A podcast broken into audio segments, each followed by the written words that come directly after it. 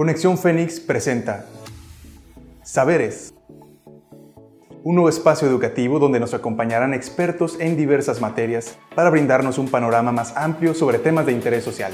Disfruten de la charla. Comenzamos. Bienvenidos sean todos ustedes. Mi nombre es Ernesto García Dávila. Soy ingeniero en sistemas de información y cuento con más de 10 años de experiencia en el manejo de cartón corrugado. Sin embargo, el cartón corrugado no solo son máquinas de conversión y producción. Como toda industria, se debe contar con equipo de tecnología para poder sobrevivir y llevar nuestro negocio al siguiente nivel. El día de hoy hablaremos acerca de cómo la tecnología juega un papel indispensable en cualquier industria, manufacturera o de servicios. El manejo y almacenamiento de información se ha vuelto un tópico de lo más importante, tanto para actividades administrativas como datos de producción. Es por eso que los departamentos de sistemas de las empresas han tomado una postura clave para salvaguardar la información de la compañía u organización. El día de hoy se tocará el tema de respaldo de información en las empresas. Con el paso de los años hemos visto cómo se han creado sistemas ERP tales como SAP, Oracle, por mencionar los más comunes en las empresas grandes, mientras que CRM dedicados a giros específicos y empresas que desarrollan sus propios sistemas. Sin embargo, estas empresas proveedoras de software traen consigo recomendaciones específicas, desde requerimientos mínimos de infraestructura, seguridad informática, hasta recomendaciones de respaldo de información. Es responsabilidad del cliente final tomar una decisión acerca de cómo guardarán y protegerán sus datos empresariales. Sin embargo, existen diferentes tipos de estrategias.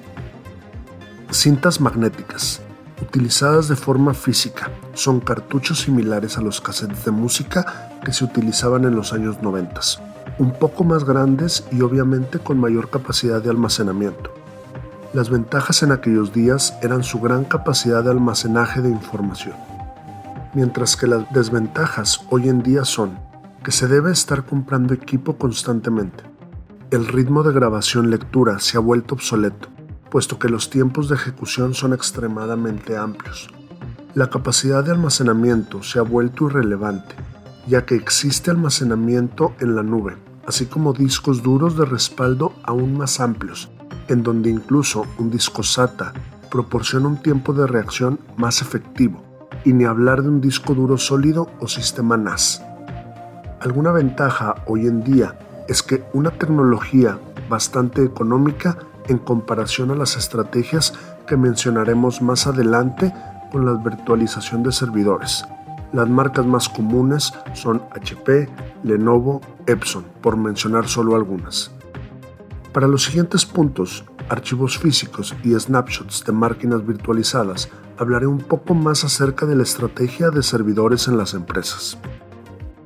Una recomendación básica, dependiendo del proveedor, es manejar dos servidores de forma independiente, uno para aplicaciones instaladas y otro para el motor de base de datos. Y es aquí donde empieza la estrategia de virtualización de servidores, las cuales nos llegan de dos tipos. Un servidor físico con servidores virtualizados. Tener un servidor físico de amplia capacidad, memoria RAM, procesador, discos duros, etc y desde aquí virtualizar a múltiples servidores capaces de cumplir con los requerimientos definidos por su proveedor. La herramienta más común utilizada en los corporativos es VMware, la cual consta de instalar el sistema operativo en el servidor físico y desde ahí aplicar todos los servidores virtuales, características, sistema operativo, aplicaciones dentro de cada servidor. El servidor en la nube esta estrategia está siendo pionera en la industria actualmente. El servicio de nube se ha vuelto un boom para los usuarios, rápido acceso a aplicaciones, servicios o archivos a la hora que se desee en el lugar donde el usuario desee. Esta característica también se cumpliría con los requerimientos recomendados y sin hablar de la seguridad del software. En ambos casos es importante tener una práctica de tareas de respaldo automatizadas, en donde la recomendación es hacer un respaldo de la base de datos de la empresa. Pueden existir varias según los programas, información y prácticas. Si la empresa cuenta con el equipo necesario para garantizar la seguridad, la tarea se recomienda hacerla diariamente, buscando cumplir con los siguientes puntos. Configurar una tarea automatizada para ejecutar dentro del motor de base de datos. Que se realice un respaldo completo de la base de datos, a una hora que el tráfico hacia y desde la aplicación sea moderadamente bajo, generalmente en la madrugada. Guardar el archivo generado en un lugar seguro y de poco acceso. Si no se cuenta con la seguridad adecuada o los servidores están comprometidos, ejecutar este ejercicio al menos dos veces al día. Lo mismo sucede con los servidores virtualizados, donde se busca hacer el respaldo completo, no solo de la base de datos, sino desde el cascarón. Imagínense, características de la máquina, sistema operativo, ambiente, aplicaciones, todo, como si fuera el respaldo de una máquina completa. Esto previene alguna falla en algún archivo físico en la máquina o datos de ejecución. Esta se ha vuelto la estrategia más confiable y utilizada en el mercado, puesto que el tiempo de respuesta en comparación con una cinta magnética es significativamente bajo. La restauración de una máquina o base de datos virtualizada es cuestión de pocos minutos u horas según las características. Así, chas, ya tienes tu máquina nuevamente. Con esto dicho, y verificando la importancia del respaldo de base de datos e información corporativa, es hora de tocar el tema del hacking de información. Para nadie es un secreto cómo los gobiernos han tomado iniciativas, reformas federales, no solo en México, sino en Estados Unidos y países en todo el mundo para la protección de datos personales. Entre más grande e importante es la organización a la que se confían los datos o maneja información privada, más valor económico representan los datos que se manejan. Por ejemplo, bancos, notarías, organizaciones que manejan criptomonedas. Todas estas empresas gastan una fortuna para poder tener servidores, infraestructura como firewalls, switches, todas de primer mundo, solo para garantizar que el tráfico de información no se vea comprometido. Tenemos a Aaron Holmes, en su investigación de hackeo. Habla acerca de cómo los hackers han adoptado prácticas más eficientes, peligrosas y desgraciadamente efectivas en los últimos 10 años. Imagínense, Facebook, Target, Adobe, Under Armour, eBay, solo por mencionar las organizaciones más posicionadas a nivel mundial, han sufrido ataques y tenido comprometida su información con datos personales, tarjetas de crédito y débito. Es importante y crucial tener una idea aproximada de las consecuencias a las que se llegarían al tener este tipo de información en manos de personas con malas intenciones. Transacciones millonarias, reemplazo de identidad, pérdida de información, propiedades, compras sin control, por mencionar solo algunas de las acciones más lógicas y en lo personal yo creo que serían una de las más peligrosas. Pero, ¿Es esto específicamente lo que un hacker busca al momento de encriptar la información de las empresas?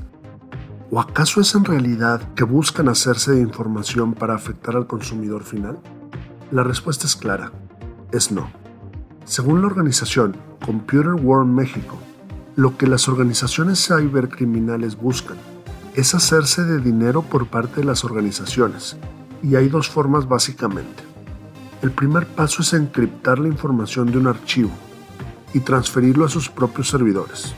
Después de aquí, no hay nada más que hacer.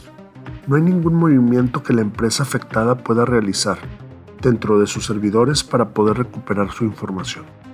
Después de este punto, los hackers tienden a hacer dos solicitudes más probables. La opción 1 es dejar un único archivo accesible al servidor de la empresa, con código de cuenta SWIFT para transferencia y el monto total deseado. O la opción 2 es que el pago sea en criptomonedas, volviéndose esta transacción la más deseable y segura para el delincuente. No es posible rastrear las transacciones de criptomonedas y siempre está aumentando su valor. Es también una realidad que muy pocas empresas acceden al pago del rescate por la información, ya que esto se vuelve un movimiento muy poco confiable de recuperación y optan por perder la información o al menos la información que pudo haberse generado entre el último respaldo y el momento en que se perdió el servidor con la acción criminal. Con esto dicho, nos surge otra interesante pregunta que Computer World México también menciona en su artículo haciendo referencia a Tony Anscombe de ESET. ¿Cuáles deberían ser las acciones correctas para atacar este problema de raíz? ¿Acaso debería el gobierno, sin mencionar el país, relacionarse y reformar más leyes para este tipo de riesgos de información? Y cito textual lo que Tony menciona. Lo correcto es hacer que financiar a los ciberdelincuentes sea ilegal y los legisladores deberían tomar medidas y actuar para evitar que se realicen los pagos. Puede haber una ventaja para aquellos países que decidan aprobar leyes que prohíban los pagos.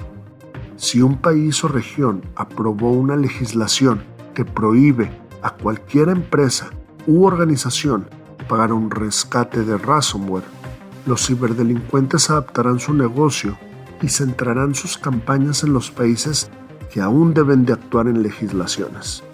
Por otro lado, si considera que los ingresos generados a partir del pago de un rescate de ransomware son ganancias ilícitas producto de cualquier actividad delictiva, ¿podrían las criptomonedas en su totalidad ser responsables del lavado de dinero o estar proporcionando un puerto seguro para los fondos atribuidos al delito cibernético? A pesar de su popularidad, los gobiernos no reconocen las criptomonedas como una moneda. Existe una versión no confirmada que cuando un hacker logra quebrantar alguna página o ambiente cibernético gubernamental, el gobierno, sin mencionar un país en específico, le ofrece un trabajo, o bien consecuencias legales. Sin embargo, no se ha logrado confirmar realmente esta versión. Con todo esto mencionado, considero, y creo que ustedes coincidirán conmigo, que nos hemos convertido en un mundo completamente digital. La apuesta de las empresas no solo de tecnología, sino de cualquier mercado, han puesto su desempeño en invertir en tecnología confiable, seguridad sin escatimar costos de hardware, firewalls, conexiones VPN, hasta el software de seguridad como Citrix, FortiClient, ESET, por mencionar solo algunos. Pero al final el resguardo de información efectivo es mejor que siempre pagar un rescate o definitivamente perder la información. Muchas gracias a todos por ser parte de este podcast, acompañarnos en el grandioso tema de seguridad de software. Sin duda, nos deja una gran lección y es cuidar nuestros datos personales. Nos vemos en nuestra siguiente grabación. Muchas gracias. Esperamos que hayan disfrutado el tema. Recuerda que recibimos todos sus comentarios al correo conexiónfénix.cncivirtual.mx o mediante redes sociales. Nos pueden encontrar como Universidad Virtual CNCI Oficial en Facebook, Instagram, YouTube, Spotify y TikTok. No nos despedimos, los esperamos en la próxima edición de Saberes. No olvides que para aprender hay que escuchar, razonar y aplicar.